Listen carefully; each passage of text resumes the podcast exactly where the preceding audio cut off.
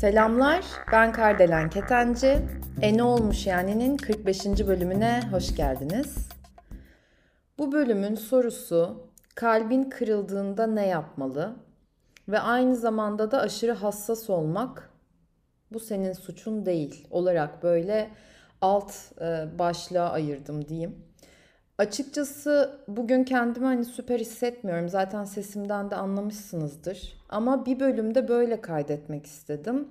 Ve kusura bakmayın böyle bugün çok duygu doluyum. Hani asla öyle ağlama gibi bir niyetim şu an yok ama e, bu bölümü ele alırken biraz böyle duygusallaşabilirim. Onun için şimdiden aslında kusura bakmayın demek istemiyorum. Sizden özür dilemek istemiyorum. Sonuçta böyle bir duygu şu anda var bende ve bunu sizinle paylaşıyorum. Ee, umarım siz de sevgiyle kabul edersiniz diyorum. Zaten bugün aslında anlatacağım konu da aşırı hassas olmakla ilgili olduğu için tam da bu konuyla yani neden özür diliyorum ki mesela bununla ilgili de olacak. Bazılarınıza bu bölüm çok saçma gelebilir. Ee, normalde olduğundan sesimi çok farklı duyuyor olabilirsiniz. Dediğim gibi e, kalbim kırık bugün. E, biraz e, keyfim yok. E, yogamı yaptım, meditasyonumu yaptım bu sabah. Onlara çok önem veriyorum. Ama yaşadığım bazı durumlar oldu ve bu durumlardan dolayı bugün şu anda kendimi çok iyi hissetmiyorum. Neyse arkadaşlar bunu demişken... E, Sizden çok tatlı mesajlar geliyor. Gerçekten minnettarım ve müteşekkirim. Ve sizden gelen işte şu bölümü dinledim bana çok iyi geldi ve kendi paylaşımlarınız bunları dinledikçe size daha da kendimi açasım, e, daha da belki de bazılarınıza dokunabilir diye benim geçtiğim yollardan siz de geçerken dikkat edin diye böyle paylaşasım geliyor. O yüzden buna müteşekkir olduğumu öncelikle bilmenizi istiyorum ve sizden gelen geri dönüşler hani hem e, benim şahsi işte Instagram hesabıma hem de e ne olmuş yani podcast Instagram hesabına gerçekten bana çok iyi geliyor. Şifa oluyor. Size de şifa olduğunu bilmek de ayrıca mutlu ediyor diyerek şimdi ben bu bölüme başlıyorum. Kalbin kırıldığında ne yapmalı ve aşırı hassas olmak dedim.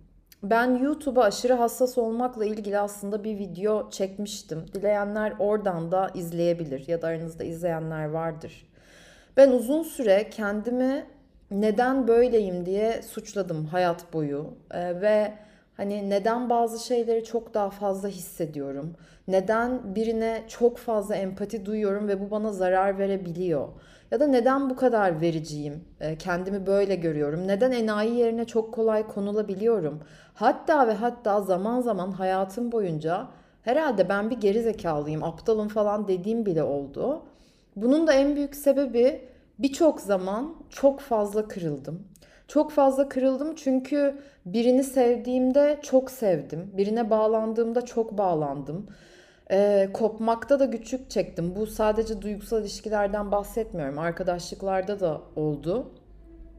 Ve şunu da size söyleyeyim tabii ki bunları söylerken hani e, hayat boyu çoğu kez işte böyle aslında benim psikolog terapilerinden yani psikoloğa gitmekten çok böyle workshoplar oldu hayatımda. 15-16 yaşlarından beri birçok e, hayat okuluna diyeceğim ben buna. Hayat okuluna gittim. İlk başta Nilgün'ün ve Saim Koç'un e, kural dışı yayınlarıyla beraber işte Hayat Okulu diye gerçekten adını verdikleri bir program vardı. Yani bu programlara katıldım ve bunu da size neden anlatıyorum? Herhangi bir e, psikolojik rahatsızlığım yok. E, zaman zaman geçmişimde özellikle ergenliğimde depresyona meyilli olduğumu düşündüm. Yani çünkü 13, 14, 15 yaşlarım çok zorluydu ve anoreksi e, atlattım diyeyim ve hayatımın yani o yine ergenlik döneminde bir buçuk sene kadar konuşmadığım bir dönem oldu. Ama şunu görüyorum ki tabii ki o zamanlar aşırı hassas olmak gibi bir e, durum yoktu. Yani böyle bir konu yoktu ortalıkta ve ben zaten hani bende bir rahatsızlık var. Bunun adını koyamıyorum ama bu ne? Hani bir şeyim var yani ben normal değilim. Ben anormalim ya da ben uyum sağlayamıyorum. Hani bir yanım çok dışa dönük ama aslında bir yanımda çok içe dönük gibi. Böyle hep bir kafa karışıklığı, kalp karışıklığı içindeydim açıkçası. Şimdi e, bu bölümü işte kaydetmeden önce birkaç e, açıkçası hani aşırı çok fazla açıkçası diyor olabilirim. Çünkü benim kalbim kırık olduğunda kafamda çok dağınık oluyor. Bilmiyorum siz de böyle misiniz? Bu bölümden önce şöyle bir aşırı hassas insanların özelliklerine yine bir baktım. Ve ben Beyhan Buda'yı çok severim. Hatta onun Milliyet Milliyet'e yazdığı bir yazıya denk geldim. Size de birazdan e, birkaç cümlesini okuyacağım. Çok hoşuma gitti. Ve başka işte klinik psikologların falan hani bu aşırı hassas olmakla ilgili ele aldıkları şeylere baktım. Şimdi öncelikle ben aşırı hassas biri miyim diyorsanız kendinize şu özellikler sizde var mı diye bir sorun derim arkadaşlar. Yoğun empati duygusuna sahip misiniz? Yani siz duygularınızı bir olay karşısında ya da biri size bir şey anlattığı zaman çok daha derin ve çok daha yoğun mu hissediyorsunuz? Hani kendinizi karşınızdaki o sevdiğiniz kişinin yerine koyarken gerçekten hani ben senin acını aslında bu empatiyi biraz sempatiyle de karıştırmaya giriyor mu hatta sizin hissettiğiniz? Çünkü empati dediğimiz şey seni duyuyorum, seni anlıyorum, seni hissediyorum. Ama sempati dediğimiz şey senin acım benim acım. Ben senin acını seninle beraber yaşıyorum demek. Dolayısıyla hani bende açıkçası işler uzun bir süre karıştı. Hani sevdiğim birinin acısı benim acımdı ve bu benim için çok normaldi ve diğer insanlara da bu arada acımı ya da böyle üzüntülü olduğum zamanları da çok kolay dile getiremezdim. Dolayısıyla buna bir dönüp bakın. Sizde de bu var mı? Tabii ki genel olarak hani bu işte psikologların söylediği çocukluklarında travmatik olaylar yaşayan insanlar e, daha hassas olmaya meyilli olabiliyorlarmış diye geçiyor. İkinci olarak duygusal tepkiler verebilirsiniz. Hani e, böyle analitik olmaktan çok daha böyle duygusal bir e, kişi olabilme olasılığınız yüksek. Yine üçüncü olarak hani şöyle 1 2 3 diye gideyim. Bireysel çalışmaktan hoşlanabilirsiniz. Yalnızlığı sevebilirsiniz ve içe dönük olabilirsiniz. Bu da aslında ya tabii ki ben burada kendimden yola çıkarsam ben e, hani YouTube ve podcast podcast'i işim olarak görüyorum. Bir de bunun dışında tabii ki de yaptığım birkaç iş daha var ve ama medya iletişim ve fotoğraf mezunuyum üniversiteden. Lakin e, bireysel çalışmayı sevmemin benim e, yani şöyle cümle kurabileceğim. Benim bireysel çalışmayı sevmemin en büyük sebebi başka insanların beni kırmasından e, korkmam tırnak içinde ve bunu itiraf etmek biraz zor geliyor ama ben çok kolay kırılabiliyorum. Özellikle sevdiğim kişiler tarafından kırılınca da çok üzülüyorum. Dolayısıyla hani sizin bireysel çalışmayı seviyor musunuz, sevmiyor musunuz? Buna bir dönüp bakmanızda tabii ki fayda var. Ama bunun yanı sıra aslında hani takım çalışmalarından da çok hoşlanıyorum ama dediğim gibi günün sonunda takım çalışmalarında yüzeysel baktığımda bir sıkıntı olmuyor. Ama genel olarak yüzeysel bakabilmekte de e, çok başarılı olamadığım için yüzeyselden kastım hani sallamamak, takmamak, umursamamak ya da çok üzerinde durmamak ya da biri bana bir şey söylediğinde aman bana ne diyebilmek. Aslında bu podcast'in de adı e ne olmuş yani biraz e, enteresan bu açıdan gerçekten. E, bu bölüm için biraz trajikomik çünkü benim varmak istediğim yer bu aşırı hassas olmak konusunda e ne olmuş yani diyebilmek. Ama her konuda e ne olmuş yani demeyi başaramıyorum. Ve bu konu benim en çok tökezlediğim aslında belki de tökezlediğim de değil kendimi kabul etmekte zorlandığım alanlardan biri oldu. Dolayısıyla ben takım çalışmasını sevmeyi yani seviyorum ama başaramıyorum çok fazla bu sebepten dolayı. Yalnızlıktan hoşlanıyorum ama duygus aman duygusal değil sosyal olmaktan da çok hoşlanıyorum. Çünkü aslında bu belki hani bu dediklerim sizde bir yerlere dokunuyorsa şu da olabilir mesela. Bir yanınız çok dışa dönüktür. Hatta sizi insanlar dışa dönük gibi görür, algılar. Ne bileyim çok böyle konuşmayı seversiniz, hani gezmeyi seversiniz ama bir yanınız da çok içe dönüktür. Ya da çok sosyalleşirsiniz ama günün sonunda gerçekten böyle yok ben biraz yalnız zaman geçirmeliyim diye e, bir istek ve böyle e, duygu ve düşünce içine girersiniz. Dolayısıyla bunların hepsi aslında aşırı hassas olduğunuzu gösteren işaretler oluyor. motorlar geçiyordu. Bunun yanı sıra galiba dördüncü oluyor. Böyle birinci, ikinci, üçüncü diye gidince de hep kafa karıştırıcı oluyor. Bir sonraki diyeyim karar almakta zorlanmak. Bu bende açıkçası çok fazla yok ama karar almakta zorlanmanın en büyük sebebi de başkasını incitecek olmamızdan korkmakmış. Ben de evet bu var. Yani bir şey söyleyeceğim zaman ben doğru bildiğimi evet söylerim ama başkası incinirse de benim için dünyanın sonu olur. Özellikle çok sevdiğim bir arkadaşımı ve ya da ilişki içindeysem o kişiyi incitmek gerçekten benim için çok acı verici oluyor. O yüzden hani siz de buna bir bakın. Genelde yine psikologların söylediğine göre aşırı hassas bir insansanız siz de karar alırken başkasını kırar mıyım, başkasını incitir miyim? Hani benim verdiğim bu doğru karar karşımdakini incitebilir mi diye düşünebilirmişsiniz. Ve e, bunların dışında benim düşündüğümde aklıma gelen bir nokta şu oldu. Bana göre kalbinizin kırılmasına meylenen biriyseniz biraz alıngan olabilirsiniz. Doğaya ve hayvanlara diğer insanların duyduğundan çok daha fazla sevgi duyabilirsiniz. Özellikle doğada zaman geçirmediğiniz zaman böyle birçok şey eksik gibi gelebilir size.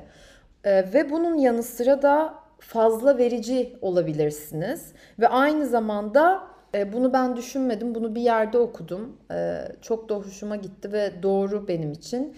Gerilim ve rekabetten hoşlanmıyor olabilirsiniz arkadaşlar.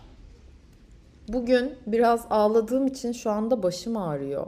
Ve gerçekten ben böyle yani bu şekilde sizlerle bir şey paylaşmak konusunda kendimi rahat hissetmiyorum. Ama aslında gerçek olabilmek, yalın olabilmek ve dürüst olabilmek biraz da rahatlık alanının dışına çıkmakla başarılabiliyorsa ben de bunu başarmak istiyorum. Çünkü size genelde evet çok iyi hissediyorum ya da o yerde hani o pozitif olma alanı diyeyim buna ya da işte mutlu olma yeri ya da doyumlu, neşe dolu olma yerinde kendimi tutuyorum çoğu zaman. Ama bazen hayattan o kadar çok darbe alabiliyoruz ki ya da bazı şeyler o kadar çok üst üste gelebiliyoruz ki işte orada olamıyoruz. Bazen de derinlere dalabiliyoruz. Ben hep size surf yapmak örneğini veriyorum. Hani bir süredir dinliyorsanız artık biliyorsunuzdur. Bu denizlerde surf yapmaya benziyor. Yani tabii ki de her zaman o en müthiş dalgayı yakalayıp o dalgayla beraber surf, et, surf yapmak eminim birçoğunuz hani zevk alır bundan ya da her zaman işte ne bileyim denizin yüzeyinde kalmaktan hoşlanırsınız. Ama bazen dalgalar üst üste gelir ve denizin altında debelenmeye de başlayabilirsiniz ve bu da hayatın bir parçasıdır. O yüzden bu şekilde. Bu arada ne yaşadığında ne oldu da böyle oldu falan ya birçok şey üst üste geldi. Yani e, arkadaşlarımla yaşadığım bazı durumlar oldu ve beni çok kıran e, bazı davranışlar oldu diyeyim ve e, bunları kaldırmakta biraz zorlandım. E, bunun üzerine aldığım birkaç hani farklı işte kötü haber oldu beni etkileyen. Bunlar böyle üst üste gelince bilmiyorum şu şu günlerde de bu işte kanlı dolunay falan var biliyorsunuzdur, duymuşsunuzdur. Merkür geriliyor.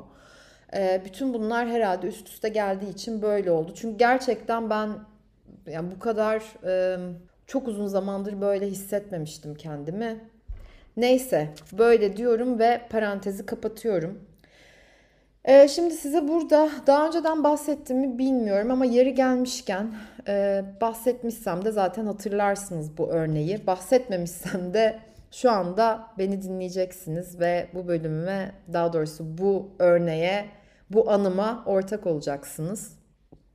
Arkadaşlar ben ilkokul 5. sınıftaydım ve bir olay yaşamıştım ve bu olay benim e, sanıyorum ilk defa kendimi ben gerçekten çok aptalım ve bende bir sorun var diye hissetmeme sebep olmuştu. Olay da şuydu. Yani ben her zaman hani kendim bildim bileli doğayı çok severim, hayvanları severim. Yani içimde böyle hep bir sevgi ve şefkat vardı ve onu paylaşmayı severdim. Hani bilmiyorum gerçi hani küçükken hepimiz iyiyizdir diye düşünüyorum. Hani küçükken kötülüğü ego devreye daha girmediği için hani öyle çok fazla Aa, bundan bana zarar gelebilir diye düşünmeyiz. Ama e, tabii ki de bu ilkokulda yaşanan hani ilkokul ortaokulda yaşanan zorbalıklar da oluyor. Aslında bu bir zorbalıktı. Olay şöyleydi. Ben birilerine işte e, silgimi veriyordum, kalemimi veriyordum. Ne bileyim hani böyle ne istiyorlarsa benden hani onu hediye etmekten keyif alıyordum. Bazen e, ödev yaptırmak için ben de bir yani hani şey bilirsiniz bilenler vardır böyle ödevinizi başkasına yaptırmak için de hani kalem, silgi, kağıt, defterine verir verirdik ya. Onları da yapıyordum ama bunların dışında da hani başkalarının ödevlerini de yapardım. Yani böyle sadece sevgiyi paylaşmayı severdim diyeyim size. Neyse bir gün e, yani sevdiğim bir arkadaşım benim bir sıkıntım yoktu ama böyle hani gruplanır ya hani işte atıyorum ben 2-3 kişiyle samimiyimdir. O 2-3 kişiyle samimidir. Böyle bir arkadaş grupları vardır. Bizim gruptan e, bir kişi ya da iki kişi artık kimse diğer gruptaki birilerini sevmiyordu falan. Öyle bir konu vardı. Ama ben herkesle o zamanlarda iyiydim. Yani bir sorunum yoktu. Bu lisede de böyleydi. Ama sonrasında kendimi çekmeye başladım. Neyse işte ilkokulda biri sana bir şey hediye edeceğim mı dedi. Gel sana bir şey söyleyeceğim mi ne dedi. Ve beni böyle tuvalete çektiğini hatırlıyorum. Ve orada da alnıma bir şey yazdı. İşte sana bu hediyem falan dedi. Artık ne dediysem böyle çok mutlu olduğunu. Aa ne kadar güzel ne kadar tatlı bir insan. Bence niye sevmiyorlar ki bu kızı çok şirin falan dediğimi hatırlıyorum. Sonra aynaya bakma dedi işte. Ben bunu anlattım galiba bir bölümde. İşte servise bin eve gidince dedi buna bak dedi. Ve daha hani böyle gün ortasıydı bu olay olduğunda. Ben de tabii ki de güvendim. Sonra o tuvaletten çıktım herkes bana gülmeye başladı. Ve gerçekten hani ne büyük saflık ki işte o çocuksuluk ki ben aynaya bakmadım. Hani çünkü kötü bir şey yapacağını düşünmedim. Sonra hatırlıyorum... serviste bana biri aa sen enayi misin demişti. Ben de çok üzülmüştüm. Niye bana böyle diyor falan. Ondan sonra böyle bakıp hani böyle parmakla gösterip gülüyorlardı falan hani serviste. Sonra eve gittim. Bu arada 5. sınıftayım. Yani küçük olduğum için hani e, bunlar da dalga mı geçiyor ya falan diyorsunuz. Hani kötü düşünmüyorum yani hala. Aynaya baktığımda tabii tersten görüyorum orada. Hani okumaya çalışıyorum. Enayi yazmışlardı arkadaşlar. Ve e, en büyük ve ilk tökezlemem orada oldu. Yani şunu öğrendim ben o gün. İnsanlar her zaman iyi olmayabilir. İnsanlar seni kandırabilir ve sadece sevgini sunarsan ve sadece sevgiyle yaklaşırsan seninle dalga geçebilirler. Ve bu benim için birçok şeyin başlangıcı oldu. O gün o kadar çok kalbim kırılmıştı ki hani size anlatamam. İlk yediğim e, tokattı bu hani arkadaşlardan. Ki dediğim gibi o kişi benim arkadaşım bile değildi. Ee, ve dolayısıyla hani o zamanlar aşırı hassas mıyım değil miyim bunları hiç bilmiyorum. Zaten hani kafa bile yormuyorsunuz. Yani 15-16 hani ergenlikle beraber bunlara biraz daha kafa yormaya başlıyorsunuz. Ama ben hep kendimi sorgulardım küçüklükten beri. Ve tabii ki yaşadığımız bütün yani benim yaşadığım travmatik olaylardan dolayı diyeceğim. işte hep zaten hani ben kendimi suçlamaya meylederdim. Sonra sonra işte bu aşırı hassas olma durumunun e, zaten devreye girmesiyle beraber birçok yerde birçok kazık yedim. Ve yediğim birçok duygusal kazık benim daha da içe çekilmeme, daha da içe dönmeme, daha da kendime dönmeme ve evet artık eminim bende bir yanlışlık var. Hani bu kadarı da fazla dememe sebep oldu. Sonra YouTube kanalını açmamla ve bu yaraları sağaltmamla beraber ve sizlerden de geri dönüş alarak aslında çok da anormal olmadığımı gördüm ve aslında çok da yalnız olmadığımı gördüm ve hala görüyorum. O yüzden diyorum ben sizi biraz olsun besleyebiliyorsam ya da size biraz olsun dokunabiliyorsam bir şekilde emin olun siz de bana en az o kadar dokunuyorsunuzdur. Bu karşılıklı bir etkileşim. Yani bunu yeri gelmişken söylemek istiyorum ve o yüzden de ne kadar minnet duyduğumu hani size anlatamam. Bugün birçok şey hani yapabilirdim ne bileyim koltuğa uzanıp hiçbir şey yapmak istemiyorum. Bugün öyle bir gün yağmur da yağıyor bu havaları da çok severim. Sadece kahve içip hiçbir şey yapmamak istiyorum. Ama bunun yerine sizlerle paylaşmak geldi içimden. Çünkü kendinizi belki kötü hissediyorsanız yalnız olmadığınızı bilin istedim.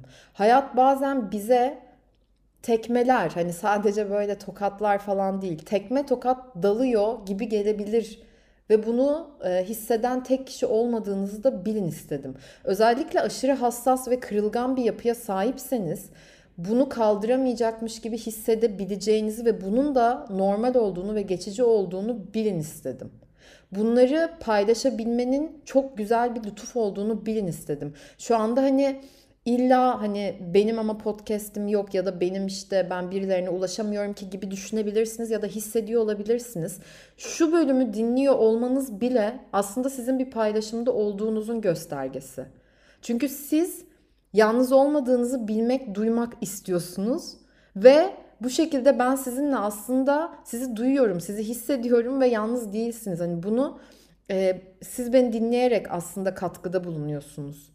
E, ve be, bana her zaman hani bu konuyla ilgili hani yazabilirsiniz. Gerçekten ben yalnız olduğumu hissettiğim zamanlarda nereye nereye döneceğimi, nereye bakacağımı, hani ne yapacağımı bilmiyordum. Ve bu zamanlarda özellikle ben senin yanındayım ve bu senin suçun değil. Hani o sırtınızın ya o, e, elinizin sırtına el, elimi sırtınıza koyduğumu düşünün, hissedin ve o elin gücünü hissetmenin ne kadar büyük bir lütuf olduğunu çok iyi biliyorum.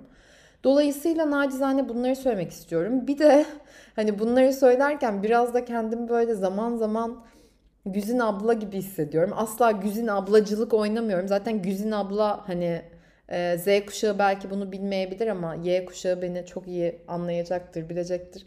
Asla değilim. Zaten ben bir psikolog değilim arkadaşlar. Ama ama ama ama e, bunları bilin istiyorum ya. Gerçekten bunu bilmek bence çok kıymetli. Bu arada çok kırılgansanız, e, çok hassassanız ne yapmak gerekiyor? Ben bundan önce şu Beyhan Budak'ın okuduğum yazısından size biraz okumak istiyorum. Çok hoşuma gitti dediğim gibi Milliyet'e yazdığı bir yazıydı. Şöyle e, kısa bir yazı. Şunu diyor Beyhan Budak.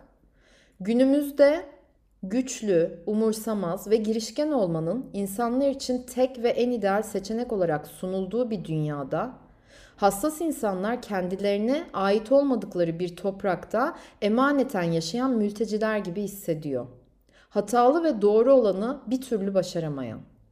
Eğer hassas bir yapıya sahip bir insansan, çocukluğundan itibaren sıklıkla şu uyarılarla ve eleştirilerle karşılaşmışsındır. Çok hassassın, yabanisin, içine kapalısın, çok naziksin, kırılgansın, güçlü olmalısın, üzülmemelisin, kafaya takmamalısın, üzerine gitmelisin gibi gibi.'' Hassas olan bir insan çok erken yaşlardan itibaren hatalı olduğunu ve yanlış özelliklere sahip olduğunu düşünmeye başlıyor. Kendini olmadığı bir insan gibi göstermeye çalışırken üzülse bile güçlü görünmeye, duygularını paylaşmamaya yani hassasiyetlerini gizlemeye çalışıyor. Bu da mutsuzluğu ortaya çıkarıyor. Arkadaşlar diyeceğim o ki bence çözüm olarak bu arada dünya nüfusunun hatırladığım kadarıyla yani benim o YouTube'da paylaştığım aşırı hassas olmak videoma göz atabilirsiniz. Hatırladığım kadarıyla yüzde dördü e, bu kategoriye kategoriye giriyormuş ama yanılıyor da olabilirim. E, ve bunun çözümü kendinizi tanımanız, kendinizi bilmeniz, ben böyle iyiyim, ben böyle güzelim diyebilmeniz. Ve herkes de sizi anlamak zorunda değil. Belki siz tuhaf olduğunuzu düşünüyor olabilirsiniz ama dünya nüfusunun geneli e, size göre rekabetçi ve size göre gerilim içindeyse ve bu normal diye algılanıyorsa belki de tuhaf olan budur. Belki de tuhaf olan bunun normal olarak algılanmasıdır. Dolayısıyla bu açıdan bakmakta fayda var. Hani şöyle bir örnek vereceğim geçmişte biliyorsunuz hani eski zamanlarda işte 40-42 beden hani Marilyn Monroe zamanlarında Marilyn Monroe da bildiğim kadarıyla 42 bedendi. 40-42 beden e, olan e, işte kadınlar çok güzel olarak algılanırdı. Güzellik ölçüsü oydu. Sonrasında uzun ve aşırı ince kadınlar çok böyle güzel olarak algılandı. Dolayısıyla demek istediğim şu. Bu aslında e, bir döngü yani değişebilir şu anda rekabetçi, girişimci, umursamaz, böyle cool, hiç takmayan e, ve üstüne üstüne giden hatta kavgacı e, diyebileceğimiz insanlar belki daha güçlü gibi gözükebilir ve hassas olan, kırılgan olan, belki çabuk alınan insanlar güçsüz, hmm, rekabete gelemez, yok başarılı olamaz. Hatta tırnak içinde bir boka yaramaz gibi algılanabilir. Ama bunun doğru olduğunu kim söyleyebilir ki? Belki de gerçekten tabii ki de bunu dengeye getirmek, dengede yaşamak, kendimizi kötü hissettiğimizde ya da bir şey kırıldığımızda o duyguları deli gibi yaşayıp onun içine girip günlerce o duygudan çıkmamak doğrudur demiyorum. Bunu da dengeye getirmekte fayda var. Ama bu da bizsek, biz aşırı hassassak bunu kabul etmeliyiz ve bununla da barışmalıyız diye düşünüyorum. Ve bu arada bu durum bilimsel olarak tabii ki de bunun bir kanıtı yokmuş ama doğuştan geliyor diye e, söyleniyor yine psikologlar öyle belirtiyor. Ama tabii üzerinde çok fazla araştırma yapılmamış. Daha yeni yeni aslında ortaya çıkan bir durum. O yüzden ben nacizane bu konuya değinirken e, ve sizden sesimin böyle olduğundan dolayı özür dilemek istemiyorum. Kendimi böyle hissettiğim için ve bu şekilde sizinle bir paylaşım yaptığım için içimden özür dilemek gelse de özür dilemeyeceğim. İyi ki böyleyim. İyi ki aşırı hassasım. İyi ki ben bazı şeyleri çok daha fazla hissedebiliyorum ve kendimi bu yolda daha da iyi tanıyorum ve kendimi dengeye getirebilme e, farkındalığına sahibim diyeceğim. Ve ne mutlu bize, ne mutlu aşırı hassas olanlara demek istiyorum. Lütfen bunu şey algılamayın. ben biriciyim, işte siz falan. Asla burada kendimi yükseltip ya da böyle olan insanları yükseltip diğerlerine siz tükaka demiyorum. Herkes kendince biricik, herkes kendince özel. Ama biz de varız. Yani böyle insanlar da var. Aşırı hassas olanları da anlamamız gerekiyor diye düşünüyorum. Ve bölüm sorusu kalbin kırıldığında ne yapmalı? Zaten kalbi kırılan bir insan genel olarak aşırı hassas olmaya meyledebileceği için bütün bununla barışık olmalı. Size her ne iyi geliyorsa onu yapmalı diye düşünüyorum. Bilmiyorum çıkın sokaklarda yürüyün, koşun, kedinizi köpeğinizi sevin, açın bir müzik dinleyin, dans edin. Ee, doğada olun eğer böyle bir şansınız varsa. En sevdiğiniz kahveyi için ne yaparsanız yapın. O duygu içinde biraz olun. Onunla savaşmayın. Ama bir şekilde de kendinizi o duygudan çıkartmanın yollarını arayın. Eğer ki bu uzun süren bir e, durum ve duygu durumu olursa diyeyim. Tabii ki de psikolojik destek almanız gerekiyorsa zaten hani ona hiç girmiyorum. Mutlaka hani o bambaşka bir konu. Mutlaka o desteği alın. Ben gün içinde ya da yaşadığınız bazı olaylar karşısında e, bu şekilde hissetmekten bahsediyorum arkadaşlar. Siz aşırı hassas bir insan mısınız ve siz kalbiniz kırıldığında ne yapıyorsunuz? Aynı zamanda aşırı hassas değilseniz e, bu arkadaşlarımızın da yani sizlerin de görüşlerini gerçekten çok merak ediyorum. E ne olmuş yani podcast Instagram hesabından bana ulaşıp yorumlarınızı, düşüncelerinizi, görüşlerinizi yazarsanız gerçekten çok sevinirim. Aynı zamanda bu bölümü ve bu podcast'i seviyorsanız, paylaşırsanız, taglemeyi de e, Instagram'dan unutmazsanız yine çok çok mutlu olurum. Takipte kalın o zaman haftaya bambaşka bir bölümde görüşmek üzere derken sizden gelen sorulara da açık olduğumu bilin istiyorum. Ve sizlerle de konuklu yani sizleri konuk alarak da bölümler çekebilirim arkadaşlar. O yüzden hani benimle bu anlamda da iletişime girmekten çekinmeyin derim.